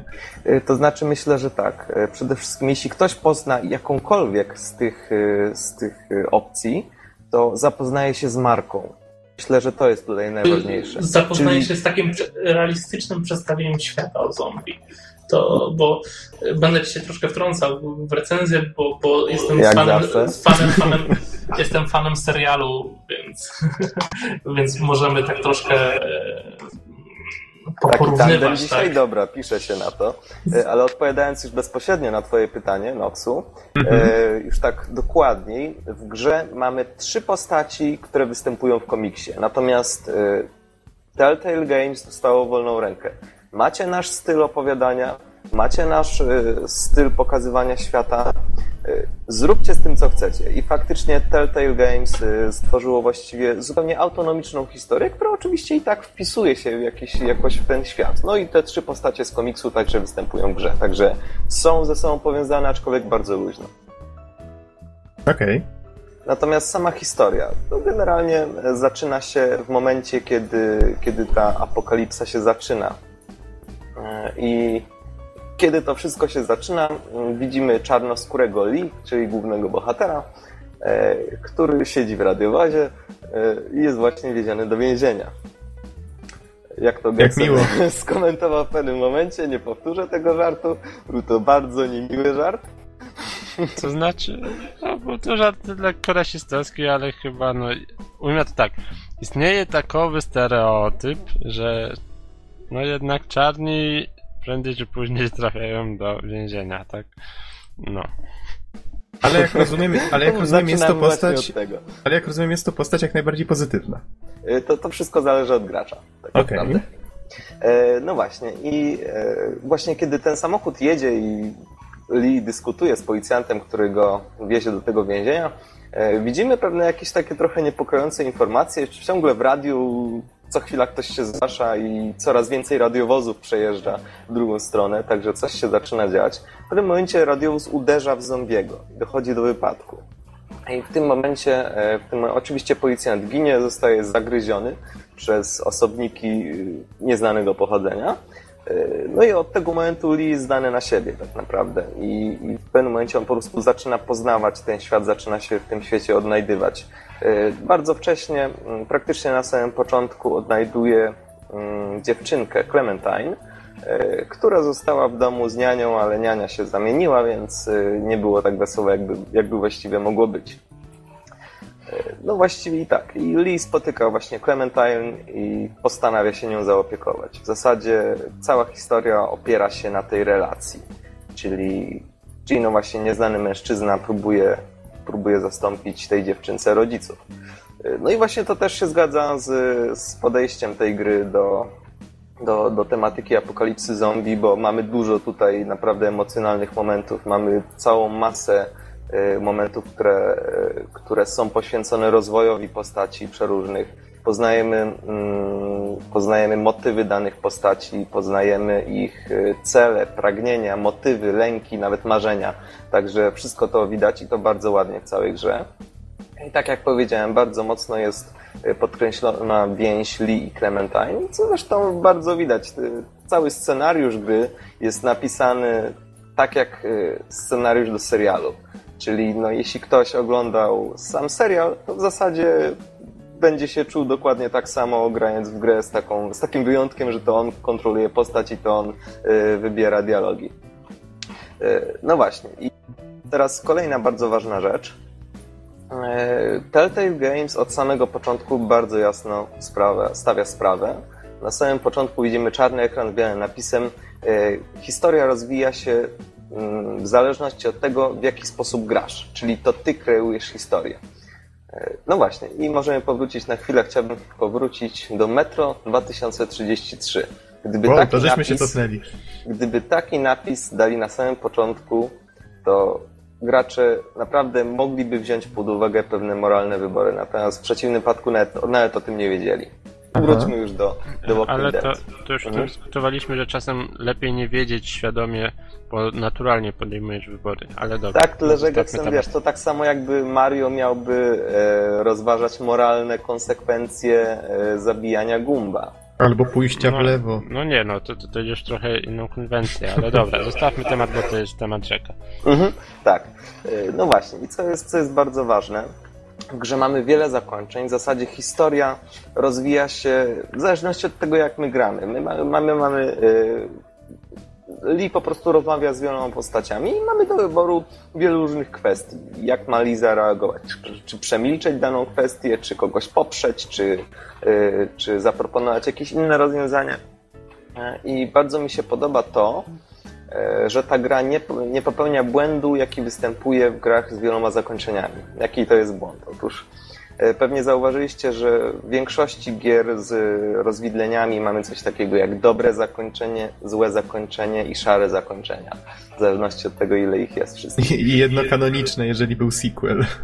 Dokładnie. No i to jest właśnie trochę irytujące, dlatego że kiedy ukończysz grę, to wtedy taka osoba mówi sobie, dobra, ukończyłem grę, a teraz zobaczmy na YouTube dobre zakończenie. Albo zaraz zobaczmy złe zakończenie. Tutaj czegoś takiego nie ma. Dlatego, że na, na dobrą sprawę nie ma czegoś takiego jak białe czy czarne wybory. Mamy cały czas szare wybory. To nie jest tak, że powiedzmy chcemy być dobrzy, y, i będziemy dobrzy y, i i wy- wybierzemy jedno słuszne rozwiązanie. Nie ma czegoś takiego. Oczywiście no, w, pewnym, w pewnych momentach możemy wybrać, czy chcemy być, y, czy chcemy być dupkiem, czy nie. Ale, ale jednak mimo wszystko w większości decyzji y, są one cały czas szare. Na przykład, kiedy mamy do, do czynienia z, z grupą ludzi, która jest głodna i nagle dostajemy jakieś tam dwa batoniki, kawałek jabłka i, i coś jeszcze. E, I po prostu musimy wybrać, komu tą żywność dać, czyli komu, kogo nakarmić. Oczywiście żywności nie wystarczy dla wszystkich. To jest oczywiste. E, I teraz tak, i teraz pojawia się bardzo no, trudny problem, komu tą żywność dać. Bo po pierwsze, pojawia się problem numer jeden. E, Trzeba wyznaczyć tego, kto jest najbardziej potrzebujący. Problem numer dwa, w zależności od tego, komu żywność damy, albo czy damy komuś e, spokrewnionego z kim, e, spokrewnionemu z kimś innym żywność, to wtedy to niektóre osoby będą nas lubić bardziej, będą nas popierać, a inne będą nas bardziej nienawidzić. Więc tutaj cały czas mamy mamy tak, oscylujemy w w tej strefie szarych wyborów. To znaczy, z jednej strony w pewnych momentach wiemy, co powinno być, jak, jak się powinno e, dokonać danego wyboru, ale z drugiej strony też trzeba, mm, trzeba popierać dane osoby, e, a inne wykluczać w ten sposób. Tak samo e, mamy też do czynienia wielokrotnie w grze wybory w stylu kogo uratować. W pewnym momencie nagle atakują zombie y, i mamy dwie osoby, które jednocześnie potrzebują pomocy i musimy wybrać kogo uratować. Y, I tutaj nie ma dobrych wyborów, po prostu jedna osoba zginie i my musimy wybrać, która osoba zginie, a która osoba nie zginie, albo przynajmniej którą spróbujemy uratować, bo to też się nie zawsze udaje. Także, także bardzo mi się to podoba, że nie ma tutaj głupawego sprawdzania na YouTube dobrego rozwiązania i złego rozwiązania, tylko po prostu kiedy ukończyłem grę, to mam uczucie pełni. To znaczy, że to jest moja historia, ja tak ją opowiedziałem i nie mam ochoty na, nie wiem, na gmeraniu na YouTube, co tam jeszcze jest. Po prostu to jest moja historia, jest ona pełna, autonomiczna i niczego w niej nie brakuje. To powiem jest- ci, że tylko w dwóch grach miałem takie wrażenie grając. W Wiedźminie i w Mass Effectie. Chociaż w Mass Effectie trochę mniej, w Wiedźminie jednak bardziej. Mhm. No właśnie, e, więc, więc jednak mimo wszystko my kreujemy to, tą historię. E, zależy, od naszych zależy, chociaż szczerze powiem, też rozkłada sobie ten ciężar tych wyborów, więc, e, więc w pewnych momentach cokolwiek nie wybierzemy i tak się coś stanie. E, Takie momenty nie jest to żaden spoiler, dlatego że grając już w grę sami zauważycie, że coś takiego jest. Don, możesz powtórzyć ostatnie zdanie, bo zaczęło cię przerywać. Powiedziałem, że gra sobie rozciężar naszych wyborów i po prostu pewne wydarzenia, które mają się wydarzyć i tak się wydarzą. Bez Aha, względu tak. na to, co wybraliśmy. Więc z Okej. jednej strony jest to wybór y, pozorny, ale z drugiej strony my o tym nie wiemy, więc postępujemy tak, jak uważamy, że powinniśmy postąpić. Także bardzo podobają mi się te ciężkie wybory. Na przykład jest kobieta, która została ugryziona e, i ona wie, że zginie, bo po prostu zamieni się w zombie. I teraz mamy trzy opcje do wyboru. Albo ją zostawić i pozwolić, żeby zamieniła się w zombie, albo zabiła sama siebie w jakiś inny sposób, albo dać jej pistolet, no właśnie, albo, albo coś jeszcze prawda? No i, no i co teraz zrobić? Uszanować wolę tej osoby, dać jej pistolet, że popełniła samobójstwo. Jest to lepszy los, zamiana w zombie, czy, czy nie robić tego, prawda? Mhm. Don. Coś zno... się z Donem dzieje. Tak, tak. Tra tracimy znowu łączność z tobą, Don. Ziemia do Dona. Pewnie w swoim prywatnym jecie znowu. Zombie zaatakowały dom Dona. To już koniec. Tym sympatycznym akcentem. halo, halo. O, Don zniknął. No to my opowiemy teraz no. dowcip. Albo zrobimy przerwę techniczną. To jak panowie? Chyba przerwa. A, no, jest Don, wraca. O, jest Don, dobrze. Już chcieliśmy robić przerwę techniczną, w takim razie Don wrócił. Okej. Okay. To Don, y, skończyłeś no mówić o tej kobiecie i o tych wyborach moralnych. Yy, powiedz, czy chcesz jeszcze podać kilka przykładów, czy może opowiesz troszeczkę na przykład o mechanice, bo wydaje mi się, że nie powiedziałeś, jak się właściwie w tę grę gra. Zaraz opowiem, ale nie jest to, nie jest to żadna skomplikowana sprawa. Myślę, że tutaj główny Aha. ciężar skupia się na, na tych wyborach, także tak to jak fajnie, wiesz, bo to tak w sumie, jeżeli mechanika ma mniejszy znaczy mniejszą rolę odgrywa niż opowiadana historia, no to chyba bardzo dobrze, że udało im się osiągnąć taki efekt. Mhm. Znaczy to, to jest myślę, że, że kwestia zaprojektowania. Więc na przykład, no nie wiem, inny, inny wkład, yy, mamy samochód pełen prowiantu z silnikiem włączonym jest zostawiony. I teraz wziąć ten prowiant, czy nie wziąć tego prowiantu? Ludzie są głodni, chcą wziąć prowiant, no ale ktoś chyba posiada ten samochód i na przykład sobie gdzieś poszedł. It's a trap. Tutaj nie ma. No właśnie, więc, więc tego typu wyboru tutaj mamy. E, no i właśnie, tutaj bardzo to mi się podoba cały czas. Oscylujemy w tej szarej strefie, nie ma tak naprawdę dobrych wyborów, a wszystko to, e, wszystko to jakby odwołuje się do gracza. Co ty byś zrobił? E, co mi się bardzo podoba. E, co jeszcze muszę dodać a propos historii, bardzo mi się podobają dialogi postaci. Jakie dialogi, rozmowy, jakie ze sobą toczą. Bardzo często nie są to rozmowy wesołe, bardzo często są to rozmowy w stylu, że jest jakaś ważna sprawa, albo bardzo przykra, wręcz tragiczna sprawa, o której trzeba porozmawiać, a której po prostu no, nie ma słów, żeby wyrazić te pewne, pewne tragedie i, i pewne stany emocjonalne. I po prostu te rozmowy są często bardzo trudne, których bohater nie za bardzo wie, co powiedzieć. I te wszystkie rozmowy zostały bardzo autentycznie napisane.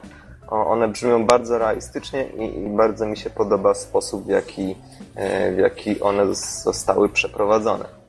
E, więc tak, więc historia jak najbardziej na plus. E, jest w pewnych, pewnych momentach taka naprawdę, no potrafi dotknąć, więc, więc myślę, że jest to bardzo fajnie. Jak powiedziałem, jest to dosłownie scen serialowy scenariusz, więc, więc myślę, że tutaj jak najbardziej jest wszystko ok. Natomiast jeśli chodzi o sam gameplay, sprawa ma się nieco podobnie do powrotu do przyszłości, czyli znowuż y, kontrolujemy mm, WSAD mm, ruchy postaci, AD lewo-prawo, y, W do przodu. Natomiast myszą możemy in, przeprowadzać interakcje z otoczeniem, czyli oglądać różne jakieś przedmioty, używać ich itd. Tak itd. Tak no i oczywiście także zabieramy różne przedmioty i rozwiązujemy proste zagadki logiczne. Natomiast słowem kluczem jest tutaj proste. Tak naprawdę te zagadki występują tylko po to, żeby gra nie wyglądała jak chodzenie i rozmawianie z różnymi postaciami. Y, tak naprawdę to jest tylko. Mhm. Oceniłem jako średnie. Y, to... Troszeczkę Don, ostatnie zdanie zniknęło nam z eteru. Powiedziałem. E, o zagadkach mówiłeś, że są umieszczane po to, żeby gra nie polegała tylko na rozmawianiu z NPC-ami. O, nadal coś jest nie tak. Nadal coś jest nie tak. Poczekaj, jeszcze nie wróciłeś w pełni. O ile w powrocie miałem średnie wyzwanie, o tyle tu one po prostu banalnie proste. Zazwyczaj polegają na tym, żeby znaleźć jakiś przedmiot, który leży na podłodze i, i po prostu użyć w odpowiednim miejscu, albo użyć jeden przedmiot na drugim przedmiocie, przy czym no to wszystko jest, e, jest tak zrobione, żeby, e, żeby gracz bardzo szybko się zorientował o co chodzi i żeby nie stanąć w miejscu i zastanawiać się co dalej. Także mhm. rozgrywka płynie i jest dosyć łatwa pod kątem zagadek. E, oprócz tego trybu, e, trybu właśnie chodzenia i rozwiązywania zagadek i rozmawiania z postaciami, e, mamy także quick time eventy, które są dosyć rozbudowane. E, no i właśnie między innymi w tych quick time eventach czasem musimy zdecydować, czy ktoś umrze. E, czyli po prostu czasem kamera przechodzi w pierwszą osobę i, i po prostu mamy no na przykład jeśli goni nas zombie, to na jego głowie wyświetla się mm, taki punkcik, musi myszką trafić w ten punkcik, by go powiedzmy kopnąć albo uderzyć. E, przy czym, mm, co mi się podoba w tych quick time eventach, jednak mimo wszystko jest trochę swobody dla gracza, to znaczy tego zombiego można czasem uderzyć więcej niż trzeba. E, to wiesz, to fajne jest. No właśnie chodzi o to, że no nie wiem, na przykład jeśli gołymi rękoma trzeba ubić zombiaka, no to można zdecydować, kiedy przestać. Ten okay. E, także bardzo często występują także złożone scenki, e, takie dosyć sceny akcji z quick time eventami, to znaczy oglądamy jakąś scenkę, że tam ludzie uciekają, e, jakieś meble przesuwają i nagle musimy przycisnąć jakiś przycisk szybko, żeby się obronić albo kogoś uderzyć w efektowny sposób. Czy też, no nie wiem, czy też jakąś deskę przewalić gdzieś, żeby zablokować przejście, czyli tego typu rzeczy w grze występują. E, mogę na chwilkę? Ja bym dodał jedną rzecz do tej mechaniki, nie wiem czy o tym wspominałeś, chyba nie, że na podjęcie decyzji mamy ograniczony czas, co jakby wiecie wpływa, że ma taką presję mm, i tu jest też wada, że zdarzało mi się, że ja na przykład niedługo w tą grę grałem, tak, nie przeszedłem jej, e, że nie zdążyłem nawet przeczytać wszystkich opcji dialogowych, a już powinienem podjąć wybór i nie nadążałem, w wyniku czego moja postać milczała. Tak, to jest ważny dosyć element, o którym wspomniałeś, jakoś mi się wymknął trochę. E, to jest tak. E, no właśnie, na, na każdą z, z, odpowiedzi podczas każdego, podczas większości z dialogów e, mamy określony czas. No i jeśli właśnie nie wybierzemy żadnej z nich, postać milczy. Przy czym chciałbym też zauważyć, że to nie jest aż tak do końca źle, jak to zarysował Gexen, gdyż, e, gdyż w momencie, kiedy te nasze odpowiedzi są dłuższe, kiedy te opcje są dłuższe do przeczytania, to po prostu czasu mamy więcej, albo jeśli jest to decyzja jakaś trudna, to faktycznie tego czasu jest więcej. E, mi zdarzyło się raz w grze przemilczeć z powodu tego, że nie doczytałem. E, I raz zdarzyło mi się wybrać złą opcję, bo nie doczytałem. Dwa razy na 11 godzin tyle mi zajęła cała gra, więc ostatecznie myślę, że rozwiązanie jest jak najbardziej fajne i może ewentualnie w niektórych miejscach przydałoby się to poprawić, ale myślę, że jest bez zarzutu. Mhm. I mówimy tutaj o całym pierwszym sezonie, tym pięcioodcinkowym, tak? Tak. Okej. Okay. No e, dobrze, to o czym jeszcze nie wspomniałeś, Don? Ja nie wspomniałem jeszcze o technikaliach. Okej. Okay. To jest bardzo ważna sprawa i też dosyć e, kontrowersyjna. Przede wszystkim w powrocie do przeszłości wspomniałem o słabej wydajności. Tutaj jest bardzo słaba. O ile w poprzedniej grze, e, czyli BTTF, mm, ta słaba wydajność e, jakby ujawniała się w tym, że między jakby poszczególnymi, poszczególnymi kątami kamery albo poszczególnymi scenkami były 2-3 e, sekundy jakby zawieszenia, czyli przerwy. Natomiast tutaj to już jest naprawdę bolesne gdyż, e, gdyż na przykład w momencie takiej, takiej e, sceny filmowej, kiedy zombie atakują, jest ich naprawdę dużo, to wtedy gra naprawdę potrafi się ciąć i to irytująco i musiałem zmniejszać wymagania, żeby, żeby jakoś w miarę ogarniać to i żeby to w miarę wyglądało. E, musiałem to zrobić właśnie dlatego, że, że te quick time eventy po prostu występowały w międzyczasie i przez to zacinanie się nie mogłem ich wykonać.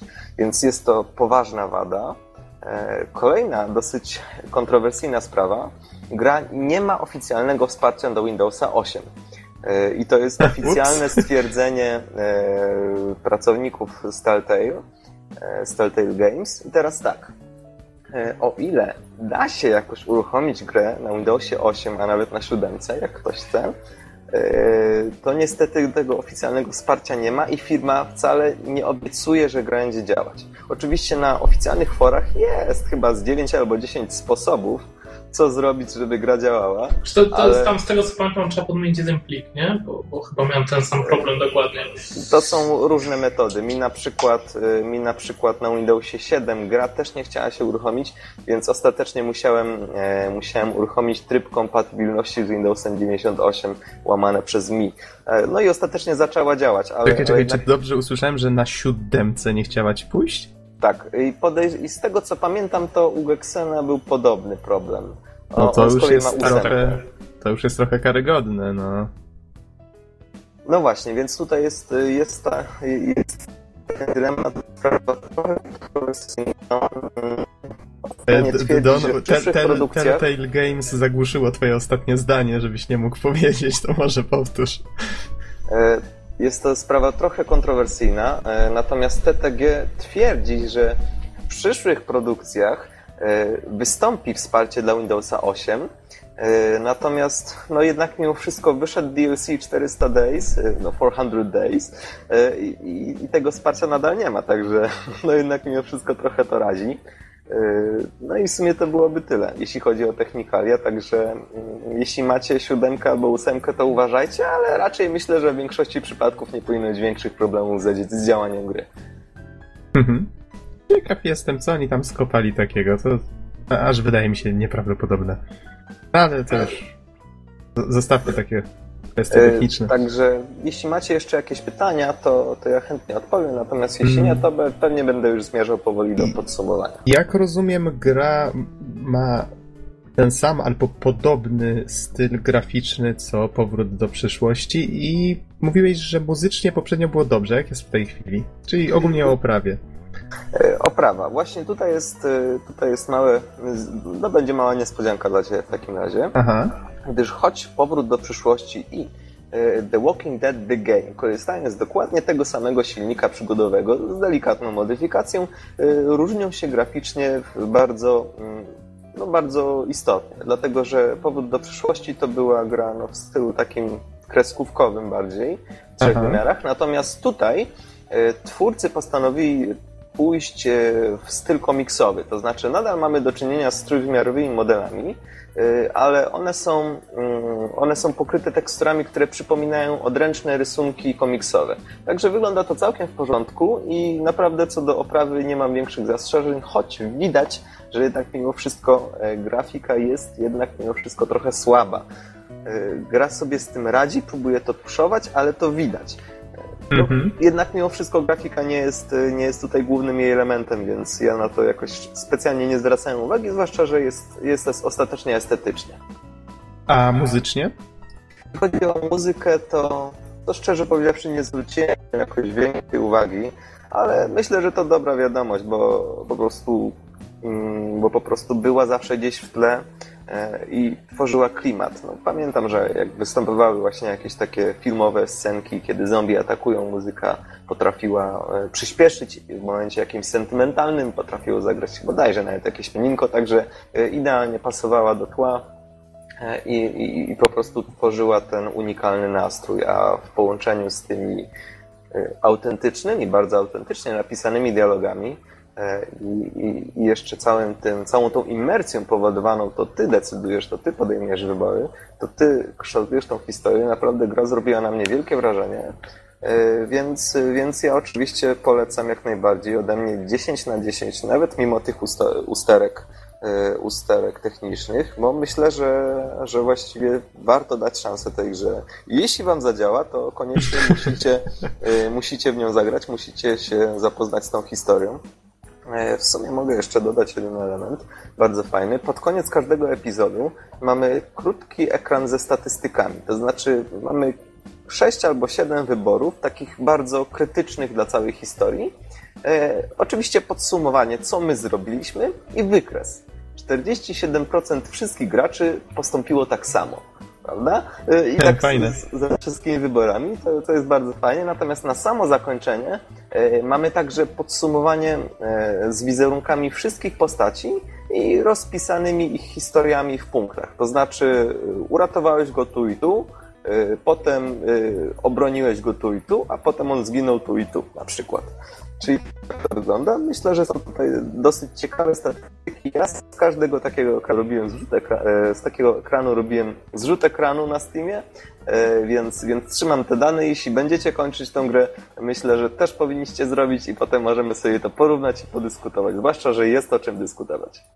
Mhm. O, to przypomina mi Heavy Raina. Jak wyszedł, to pamiętam też każdy, z każdym wymieniałem właśnie wrażenia i to, jak grę żeśmy skończyli i właściwie nikt nie skończył jej dwa razy tak samo. To było ciekawe. No dobrze, panowie, czy macie jakieś pytania do Dona a propos The Walking Dead? Czy zagrasz dodatek?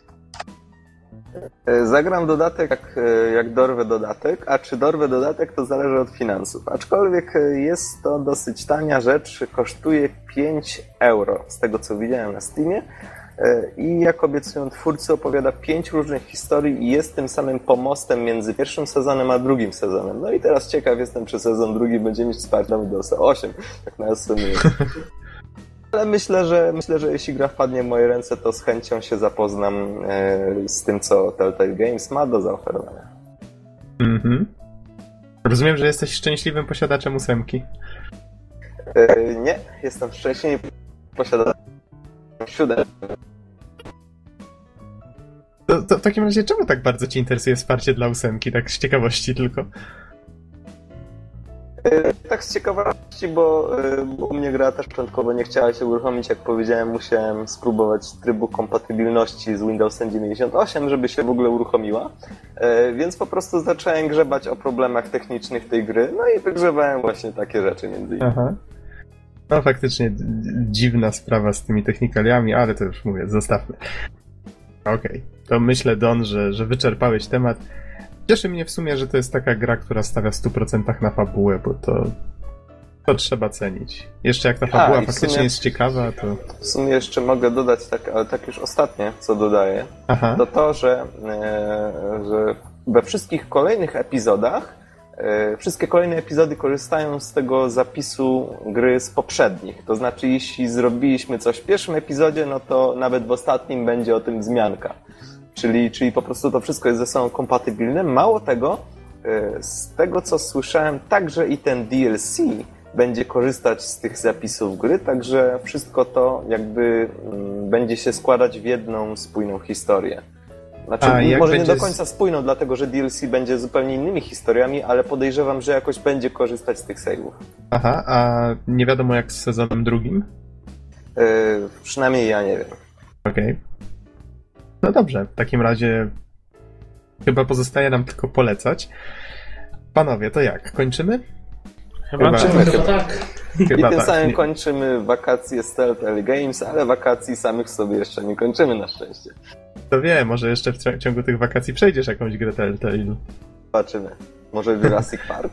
Marka? No ciekaw jestem, bo w zasadzie to jest, to jest bardzo fajne, bo zauważcie, że te dwie gry, Powrót do przyszłości i The Walking Dead, są zupełnie różne od siebie, a mimo to e, w obu przypadkach e, Telltale Games naprawdę wykazało się dużą, dużą kreatywnością, żeby oddać, no, jak- jak- jakby nie patrzeć, bardzo różne klimaty tych marek. E, Mhm. Oddać bardzo wiernie, także no kurczę, chłopaki strategie mają u mnie duży plus. Trzeba przyznać, że mają też taki swój własny, nietypowy styl, nie? Mhm. No dobrze, w takim razie zobaczymy. Mam nadzieję, że może przejdziesz coś jeszcze od TTG, to, to wtedy ten. Liczymy na recenzję. No dobrze, panowie, w takim razie myślę, że nie pozostaje nam nic innego jak kończyć. W takim razie dziękujemy wszystkim bardzo za słuchanie i do usłyszenia w następnym podcaście. Trzymajcie się. Do usłyszenia. Trzymajcie się na razie. Siemka, siemka.